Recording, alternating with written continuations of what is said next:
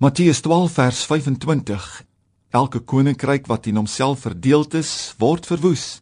En elke stad of huis wat in homself verdeeld is, sal nie bly staan nie.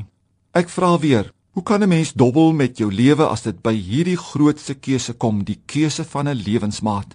En tog gebeur dit oor en oor met dieselfde helse omstandighede wat Job in sy huis moes beleef. Wanneer 'n gelowige met 'n ongelowige trou, beteken dit twee koninkryke kom staan teenoor mekaar. Die een verteenwoordig die lig en die ander een die duisternis. Die een verteenwoordig die Here en die ander een die duiwel. Hulle staan nie vir dieselfde waardes nie. Hulle leef nie vir dieselfde beginsels nie. Hulle praat nie dieselfde taal nie, hulle dink nie in dieselfde terme nie. Die gevolge, die een beur hierdie kant toe en die ander een beur daardie kant toe. Dis rusie, dis dwarstrekkery, magspel, ongelukkig gaan slaap en daar's 'n koue oorlog want geen een wil kop gee nie.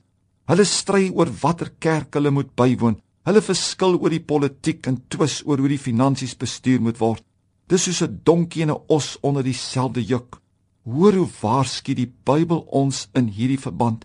2 Korintiërs 6 vers 14. Moenie in dieselfde juk trek saam met ongelowiges nie, want watter deelgenootskap het die geregtigheid met die ongeregtigheid en watter gemeenskap het die lig met die duisternis? Vers 15.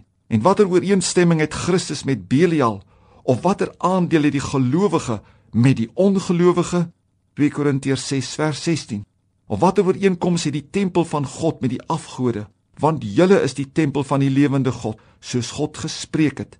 Ek sal in hulle woon en onder hulle wandel, en ek sal hulle God wees en hulle sal vir my 'n volk wees. Ek vra, kan so 'n huis bly staan?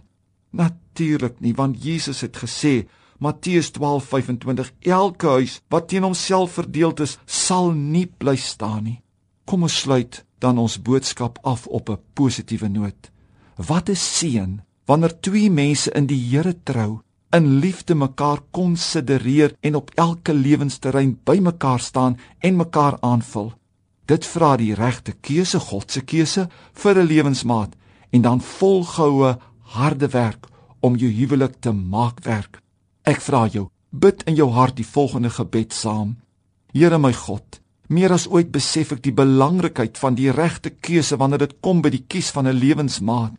Dit sal grootliks die verdeelde huisgesin sindroom uitskakel. Seën my huwelik met goddelike eenheid. Ek bid dit in Jesus naam. Amen.